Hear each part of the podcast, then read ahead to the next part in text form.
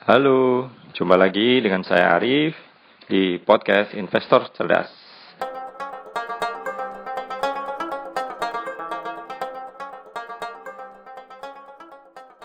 Kali ini kita akan beranjak ke bab 2 buku The Intelligent Investor karya Benjamin Graham Buku yang saya pegang adalah terjemahan bahasa Indonesia yang diterbitkan oleh penerbit Serambi pada tahun 2007.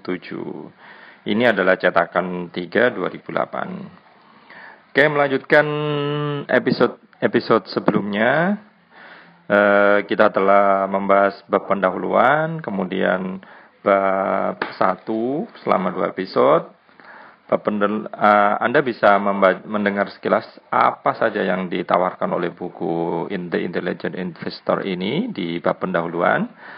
Sementara itu, bab satu kita membahas tentang perbedaan antara investasi versus spekulasi. Di bab kedua ini, subjudulnya judulnya adalah investor dan inflasi.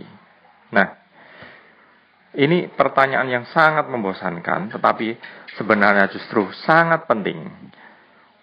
Hal paling utama yang harus ditanyakan oleh setiap investor adalah apa yang ia hadapi, apa yang ia harus tantangan apa yang harus ia uh, selesaikan ketika berinvestasi. Hal itu adalah inflasi. Nah, Kenapa Graham sampai membahas hal ini di bab kedua? Saya kira ini adalah hal yang paling penting. Hal penting agar kita semua mengingat bahwa kita semua menghadapi masalah yang sama, yaitu inflasi. Oke? Okay? Anda mungkin pernah Bola Salju pernah membuat artikel tentang inflasi. Silahkan di dibuka di situs di situs bola salju kami pernah uh, ada artikel inflasi Indonesia 10 tahun. Sebenarnya tidak hanya 10 tahun, di sana disajikan data inflasi sejak tahun 2001 ya saudara, sehingga 2017. Misalnya 2001 kita pernah mengalami inflasi 12,55 persen per tahun kemudian 10,3, 5,06, 6,4, 17,11 persen pada 2005, 6,6 persen 2006, 6,59 persen 2007, 11,6 persen 06 persen pada 2008, 2009 turun tipis sekali 2,78 persen, 2010 6,96 persen, 2011 3,7 dan kemudian tinggi lagi nih yang tinggi lagi 8,36 persen pada 2014 dan kemudian beranjak turun 3,35 persen pada 2015 3,02 persen pada 2016 dan terakhir 3,61 persen pada 2017 tahun yang lalu. Nah, oke, okay? jadi kita bisa pahami inflasi itu naik turun ada siklusnya dan kita nggak akan mungkin nggak akan tahu kapan mengalami inflasi besar lagi di atas 15% bisa saudara pada 2005 atau 12,5% pada 2001. Kenyataannya begitu. Bagi Anda yang belum paham, inflasi ini definisi singkatnya ya. Inflasi adalah merosotnya nilai uang karena banyaknya dan cepatnya uang beredar sehingga menyebabkan naiknya harga barang-barang.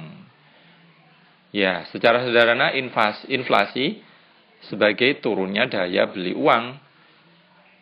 Anda menyimpan uang yang sama senilai satu juta misalkan, tapi seiring waktu, seiring harga-harga yang naik, nilai uang Anda itu akan turun. Artinya kemampuan membeli barang Anda yang semula satu juta misalkan bisa membeli sebuah barang utuh. Satu barang ya misalkan gitu.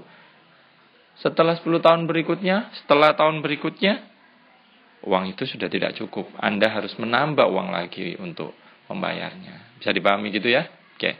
Ini contohnya.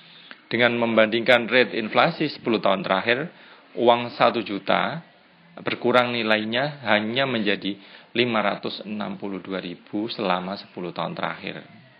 Begitu. Atau kalau dibalik, kalau harga-harga akumulasi harga 1 juta pada tahun 2008 awal akan menjadi 1 juta 711 ribu sekian pada akhir 2017. Nah, Oke, okay. itu tadi Anda bisa paham inflasi, bisa paham besarnya, kenaikannya. Yang jelas ini adalah tantangan real. Tantangan yang dihadapi oleh siapa saja, nggak peduli kaya, nggak peduli miskin, semua menghadapi inflasi ini. Artinya, Anda bisa pahami contoh mungkin pada pada 20 tahun yang lalu saya membuka mempunyai rekening bank contoh sebuah bank swasta yang terkenal ya biaya tahunannya, biaya bulanannya hanya 500 rupiah atau entah berapa sekian. Sekarang di bank yang sama, biaya bulanannya 15 eh, ribu per bulan, saudara. Bisa dibayangkan ya kenaikannya, begitu. Nah, atas dasar ya fakta-fakta yang tak bisa dibantah ini, maka ini menurut Graham di halaman 73 kita baca aja. Otoritas keuangan menyimpulkan, obligasi adalah bentuk investasi yang secara inherent tidak menarik, dan demikian saham secara natural merupakan investasi yang lebih disukai ketimbang investasi. Ada yang pernah di Graham mengomentari, ada yang pernah menyarankan menyurun, me, menyusun portofolio investasi dengan komposisi 100% saham dan 0% obligasi.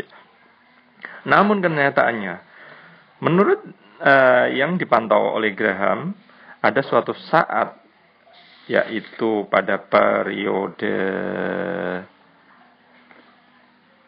nanti ya uh, pada per, uh, ada suatu saat ketika inflasi sangat tinggi kenyataannya justru obligasi yang menghasilkan return yang tinggi sementara saham turun. Ada juga sebaliknya uh, ketika inflasi tinggi, obligasi rendah, saham lebih baik. Itu menurut pengamatan Graham di uh, bagian awal di bab ini. Nah, dan kita akan uh, dipersingkat saja. Saya karena bacaannya sangat banyak, sangat detail, tetapi ini adalah data-data yang diungkapkan oleh Graham pada masa lama ya. Kita sampai ke kesimpulannya saja, Graham.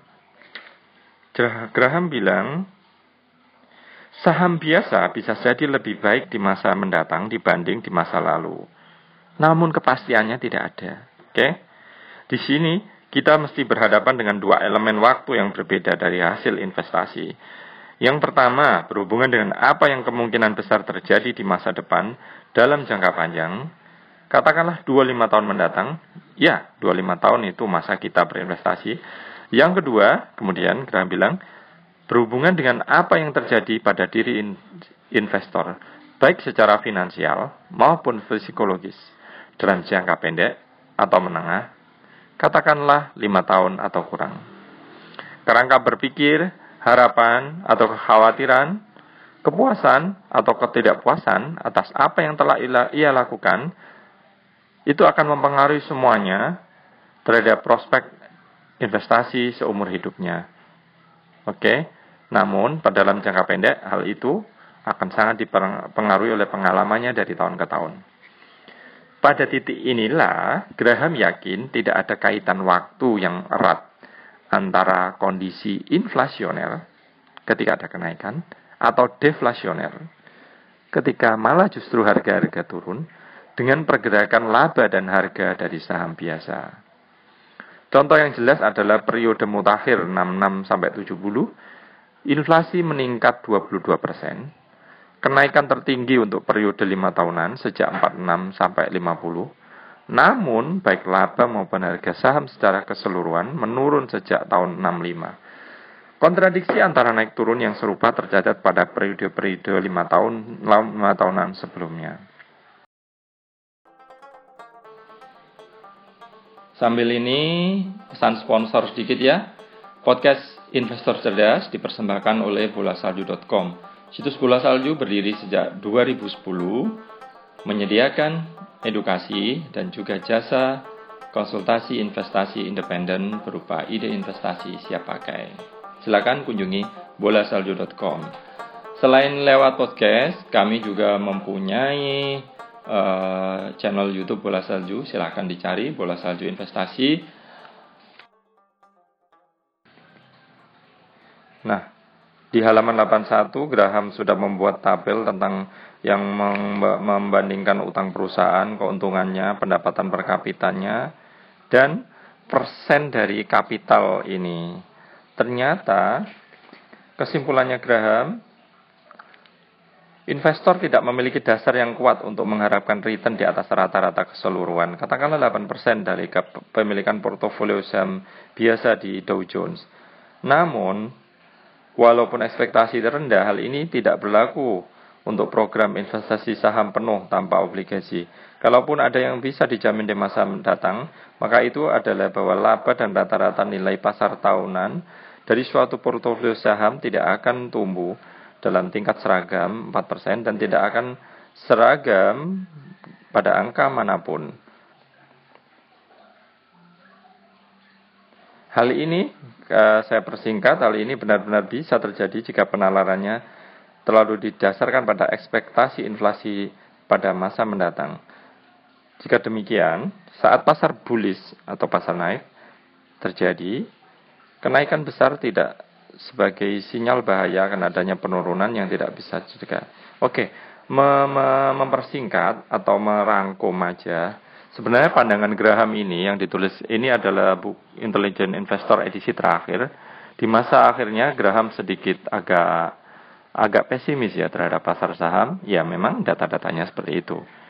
Di dalam teori yang kita baca tadi sekilas, yang saya baca ini, Graham pandangannya sebenarnya agak mendekati ke kaum uh, efficient market hypothesis.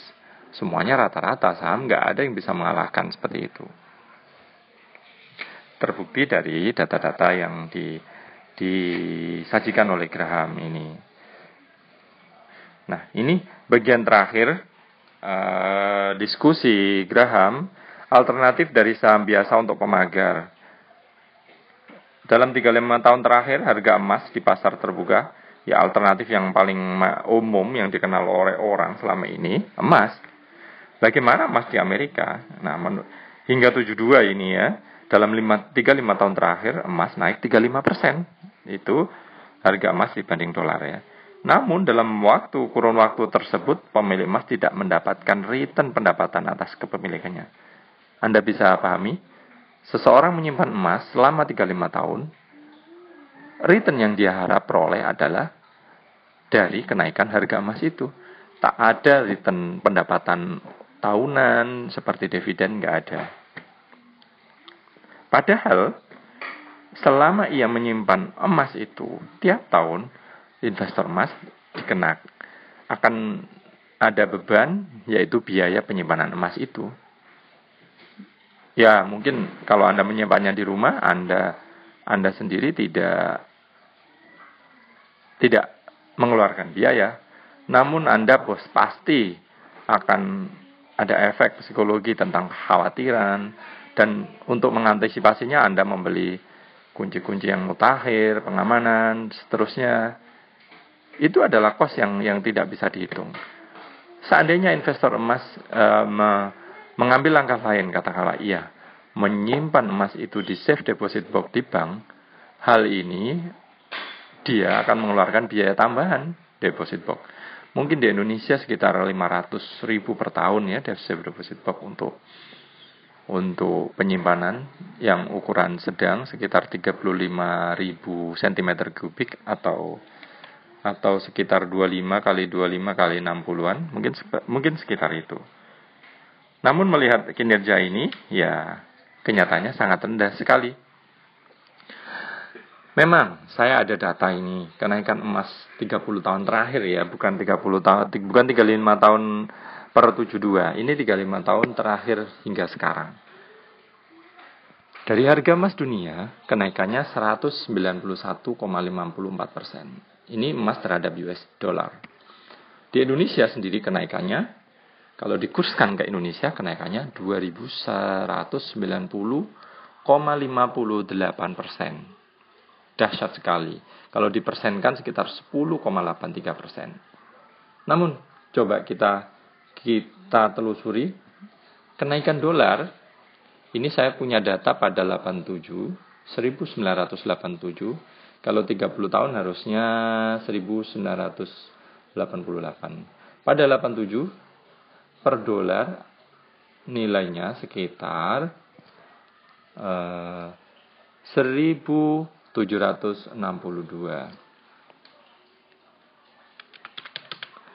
Kenaikan dolar dibanding dengan kurs harga sekarang 828 persen. Kalau kita kurangi jatuh-jatuhnya kenaikan emas 7,3 persen. Oke, saya tidak membangkitkan polemik. Mungkin menurut data statistik ini emas bisa menjaga, menghedge kenaikan inflasi. Tetapi apakah ia menguntungkan? Uh, kenyataannya belum. Uh, harga emas hanya hanya bisa meng, mengimbangi terhadap uh, inflasi saja.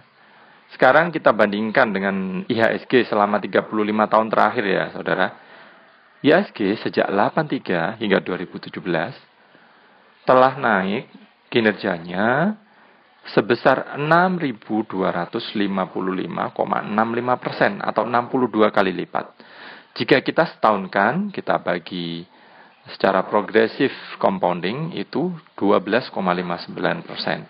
Jadi terbukti di sini saham selama 35 tahun terakhir masih masih menghasilkan return yang lebih menarik dibanding inflasi atau bahkan emas.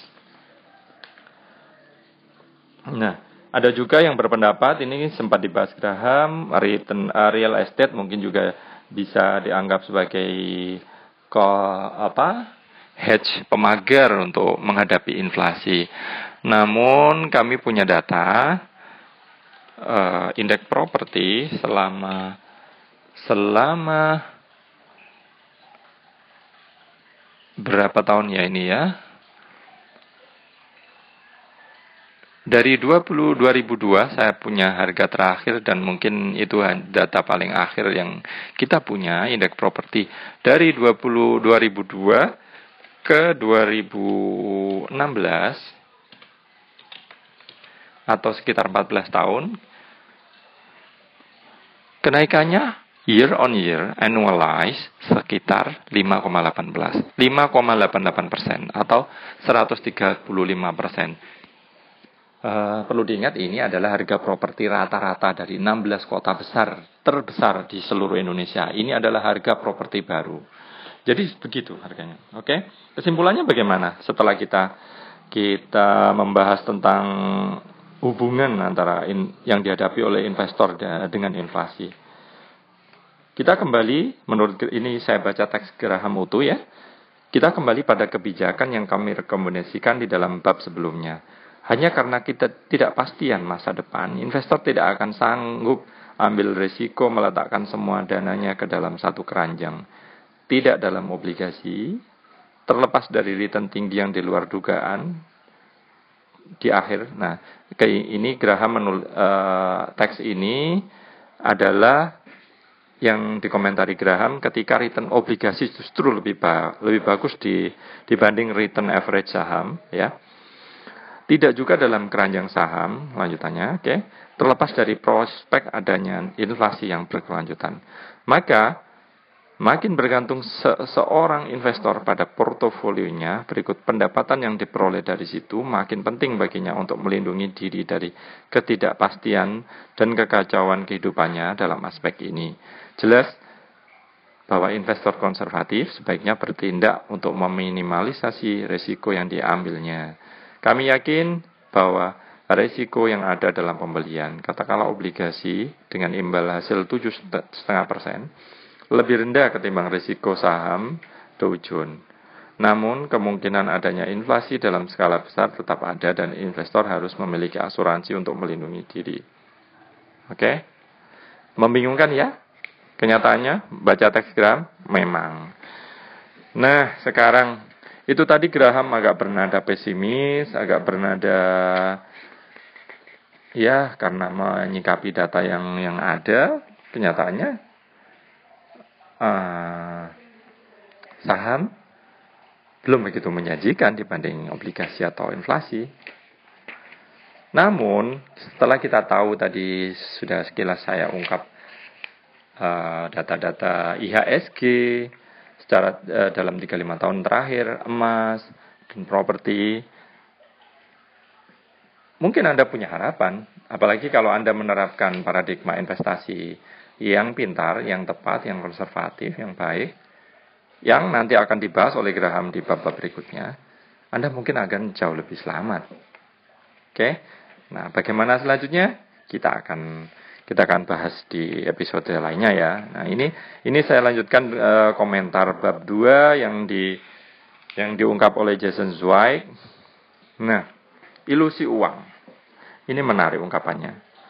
E, kebanyakan orang akan lebih suka dia mendapat keuntungan 2%, padahal inflasi terjadi 4%. Anda paham? Artinya investor itu rugi, rugi min 2% pada masa itu. Namun orang itu lebih suka mendapatkan untung 2% saat inflasi 4% dibanding untung 0%, 0% ya, saat inflasi, saat terjadi deflasi min 2%. Padahal keduanya, secara ekonomi keduanya adalah kinerja yang sama. Investor itu tetap rugi, ya, tetap uh, min 0%. Oke. Okay?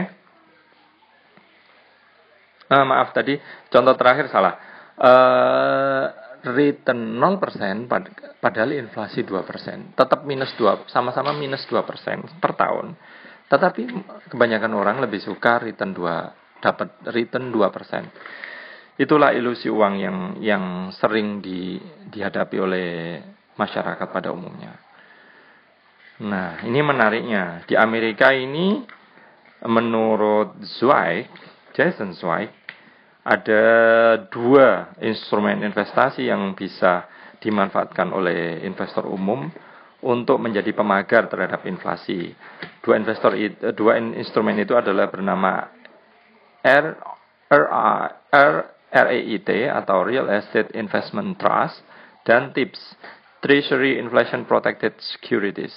Ini menarik. REIT dana amanah investasi real estate uh, kumpulan instrumen investasi yang diinvestasikan pada real estate dan hasil sewanya, hasil ininya dibagikan kepada investor. Artinya ini mirip dengan memiliki investasi proper real estate cuman dalam bentuk efek ya gitu ya REIT yang yang sudah dikelola oleh manajemen investasi. Sedangkan TIPS adalah obligasi pemerintah yang menjamin pemegangnya setara dengan inflasi yang terjadi di tahun itu. Otomatis seorang investor TIPS dia sudah bakal pasti aman dari inflasi apa pun yang terjadi inflasi itu mau minus mau deflasi mau inflasi 15% atau di atas itu dia aman menarik sekali Nah sekarang pada investor Indonesia bagaimana? Ingat, satu kesimpulan penting dari bab ini adalah inflasi itu pasti terjadi dan Anda harus menjaganya. Sekarang Anda menjaganya mau dengan cara apa? Dengan cara emas? Oke, statistik terakhir mungkin mungkin masih bisa melindungi dari inflasi. Tapi apakah di masa akan mendatang hal itu bisa demikian juga? Mungkin tidak, mungkin iya. Tapi saya merasa kemungkinannya sangat tipis bukan berarti karena saya pro pro saham. Kenyataannya statistik di masa yang, yang sangat panjang emas ya emas. Sementara itu nggak ada keuntungan yang anda manfaat uh, anda peroleh dari emas kecuali kilauannya nggak ada manfaatan ekonominya dan anda nggak bisa mendapatkan pendapatan tambahan yang bisa diinvestasikan setiap tahunnya itu anda juga perlu mengeluarkan biaya tambahan agar Anda merasa aman untuk menyimpan emas yang seiring kekayaan Anda semakin banyak, dia akan semakin banyak. Biayanya akan semakin besar. Apalagi ada kasus, uh, misalkan di Safe Deposit Box, ini ada Anda bisa cari di hukum online, ketik, judulnya ketika safe deposit box tidak aman buat nasabah. Ada seseorang yang menyimpan harta di, di safe deposit box di suatu bank. Kenyataannya barangnya hilang. Bagaimana kalau itu terjadi? Di situlah letaknya ya. Oke. Okay? Uh, jadi inflasi akan terjadi setiap orang akan menghadapi tantangannya. Maka PR kita adalah menyelesaikannya masalah itu. Bagaimana? Mungkin selanjutnya akan dibahas dalam uh, podcast Investor Cerdas ini dari bab selanjutnya dari buku The Intelligent Investor. Demikian episode kali ini. Uh, terima kasih sudah subscribe, terima kasih sudah mendengarkan. Sampai jumpa di edisi selanjutnya. Terima kasih.